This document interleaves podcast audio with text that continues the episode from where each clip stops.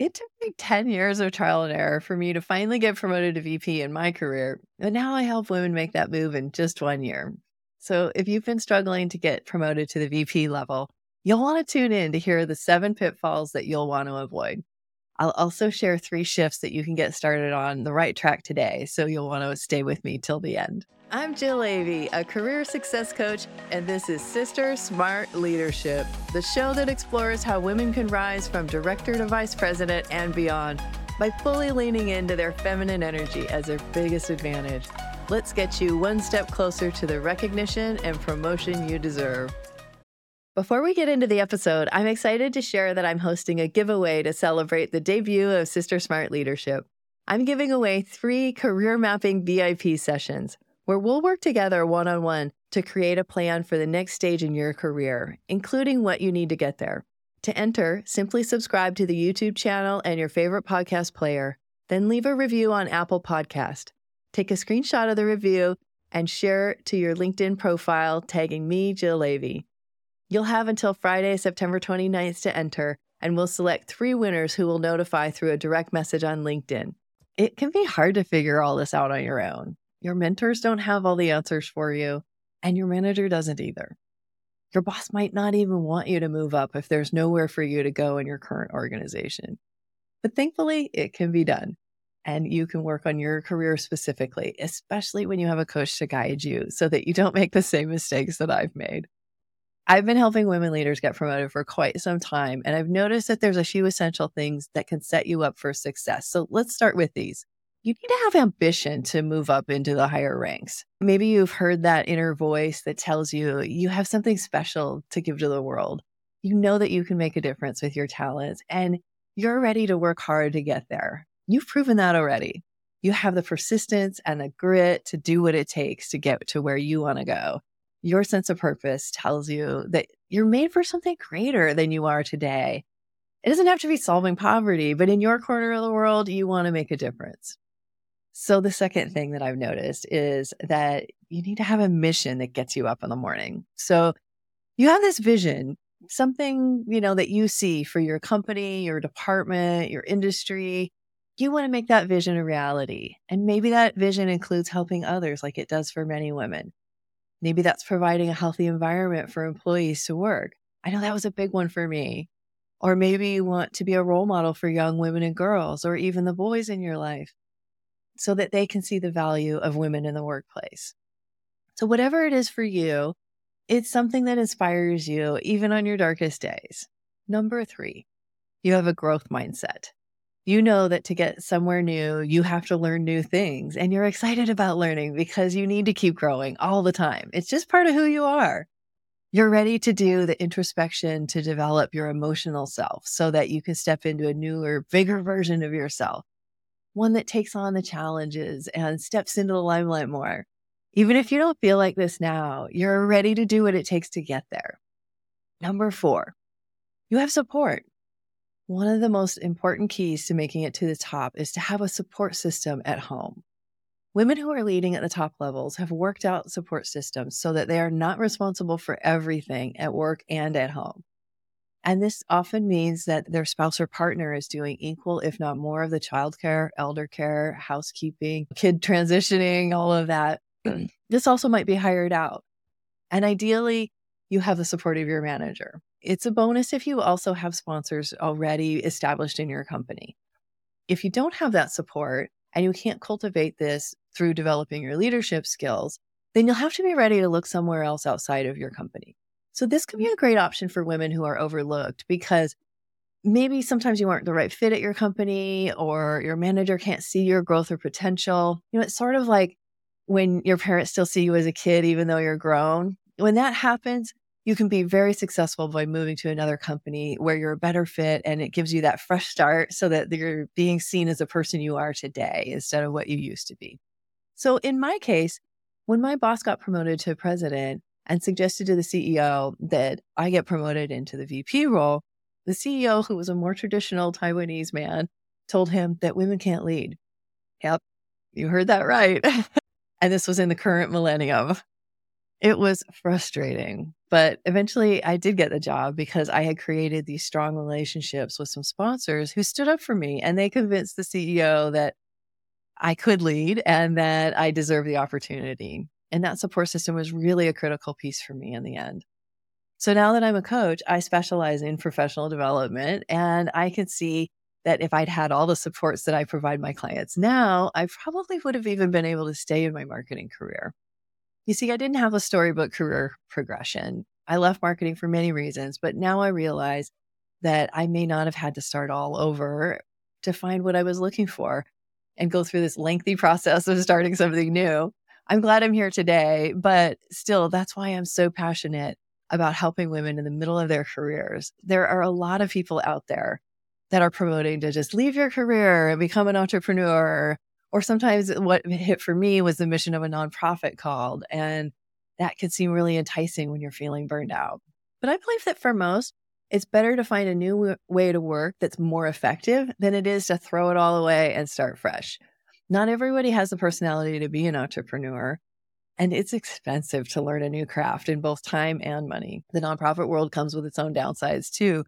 While the mission is strong, the pay is usually weak and the hours can be grueling because resources are so constrained. So now I work to help women stay in their leadership roles so they don't burn out and leave because there is a different way to work than most of us fall into. And the world needs women at the top we need more gender balance so that our companies can do a better job and our society can do better. So now I can see all the mistakes that I've made along the way, which I help women prevent. So the first mistake I made was not understanding my strengths. I didn't understand all my strengths and I didn't know how to focus on them. Instead, I was focused on resolving my weaknesses and turning them into strengths. So this means that I didn't do a complete round of assessments I only did the Myers Briggs, which helped me to understand my personality, but I didn't understand my strengths profile. I didn't understand my saboteurs and how they could hold me back. Also, didn't know my values. And this meant that I didn't really understand what it was that I was bringing to the table when I walked into a room. I didn't have that clear vision of what it was that was special about me and what it was that I did differently than other people in my field. So I had a vague feeling about all this, but you know, you live in the skin all the time. You would think we know it better. But what I never did was take the time to just sit down and lay all that out so that I could be very clear on it. This would have allowed me to play to those strengths instead of always feeling insecure about the things that I didn't do well. So, the second thing that I didn't do well was that I didn't even know about executive presence and how to develop it. I didn't understand executive presence until I became a coach. And now I've dived very deep into it and I totally understand executive presence for women but this was not my strength in my corporate career. As a director, I focused on my communication skills, which helped me to do some of this work. I did the Toastmasters program for a few years and was widely known for great presentation skills. I tried to be more assertive because that's what we always hear that women should do. They should be more assertive. But I didn't know how to do that without being off putting. And so sometimes I came off too strong and I missed opportunities to collaborate better. I did a lot of other communications training as well, but I totally missed out on building gravitas. So, so that's a piece that I could have really done a lot more of had I understood what gravitas was and how women can build gravitas to further their influence. So, number three, I didn't develop my self image as an executive. And now I understand that at each level, you have to develop your own self image so that you can rise up to be a bigger leader. In coaching, we call this new level, new devil. It's this is the mindset work that you really need to do to be able to think of that bigger version of yourself at every step. So we should be making these steps all year, every year, always a bigger version of ourselves and always pushing that envelope a little bit. So what resulted in this for me of not doing this work was a lot of imposter syndrome. I didn't feel confident in my work. So no matter how many achievements I made, and there were many. I mean, I launched many successful products and I was an ace at messaging and really getting into the hearts and souls of our consumers. But even after 25 years of doing this work, I didn't consider myself an expert. This is the definition of imposter syndrome that you never feel quite good enough, even though there's data out there to tell you that you are. So, fourth, I wasn't clear on what I actually wanted to focus on, what was really important for me to do well, and what I did not need to optimize. So, Greg McKeown calls this essentialism in the book that he wrote on this topic. I didn't understand what was really important. And so, what I did was I threw 100 or 120% of my efforts into everything. And what this did was sometimes spread me too thin. And I often raised my hand even when I didn't even need to take on things. So, it spread myself a little even thinner uh, as well. So this was a journey that I really went on so I, that I could figure out how to get focused on what I really needed to do.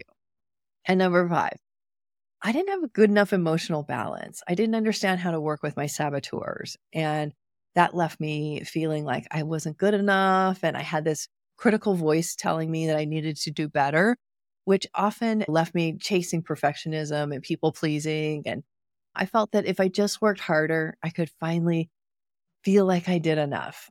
I thought that critical voice was actually helping me, but I didn't realize that it was actually holding me back. So now I understand saboteurs and I've done uh, some deep work with my own saboteurs. And as a coach, I understand how these saboteurs affect almost everything we do. And I clearly see how important this work is in order to withstand the ups and downs of corporate life. And this saboteur work has opened up a whole new level for me personally. It's been really great. And now I help women work through their saboteurs and to see them really quickly.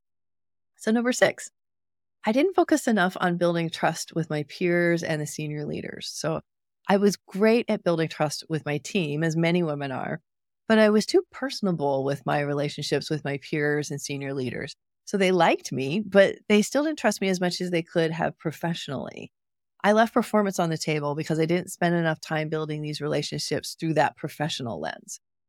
And I didn't understand how to build trust with people who I was sometimes at odds with given our different roles. So instead, I kept my head down and I just focused on producing more and more great work, thinking if I just kept producing more and more good stuff, that they would finally see the value of what I was doing and that they would be able to connect those dots on their own.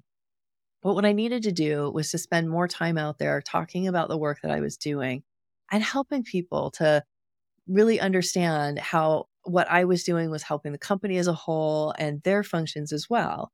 And that would have opened up a whole new level of collaboration for us.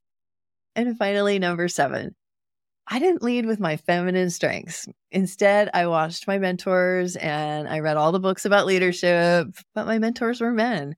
And the books, they were all written by men about a male leadership model that didn't totally fit me and the style that I brought to leadership.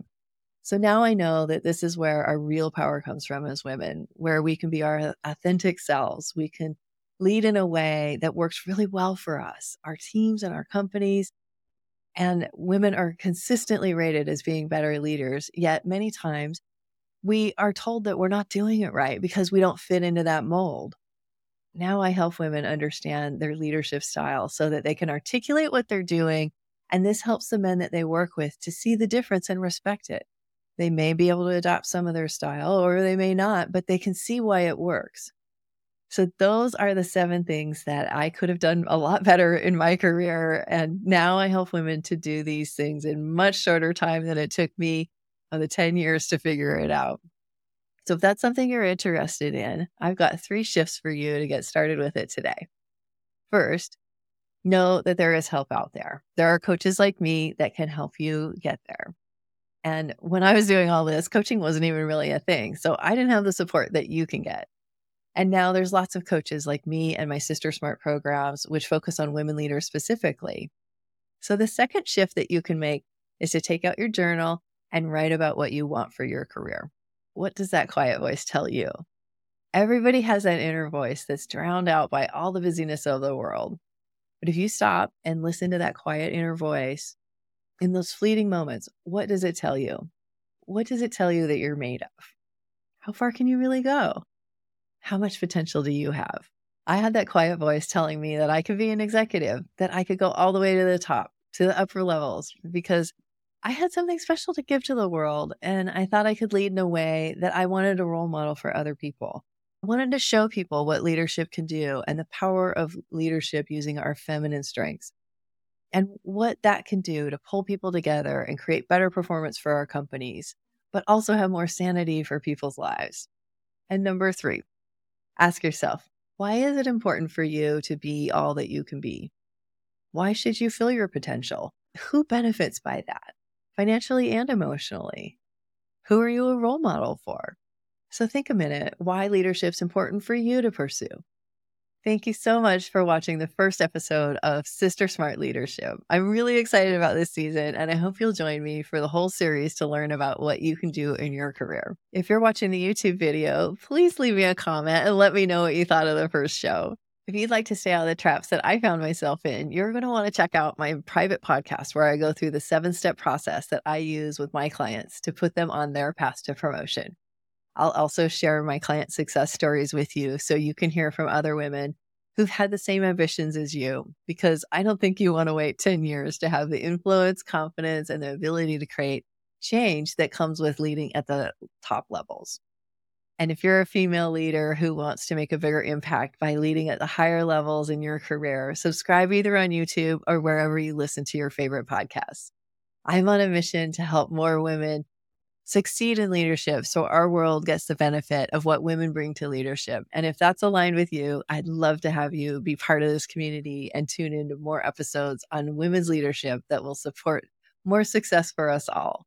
See you in the next episode. If you're ready to fully lean into your feminine leadership and get promoted from director to vice president and beyond, hit that subscribe button so you'll get all the episodes to come. And check out the recommended video here to see how women are rising up without playing by the old rules that built these male dominated industries and systems. I'm taking a brief break from this episode to ask Do you feel stuck and unclear about what you need to do to get promoted from director to vice president and beyond? Take the next step and get the free Passport to Promotion private podcast where you'll get the seven step method to use to get promoted. In each episode, you'll find a tangible concept with real life examples from my clients on how they were able to use that strategy to reach their next level, plus an action step you can take right now to accelerate your path to promotion. You can find the link in the show notes. Now, let's get back to the episode.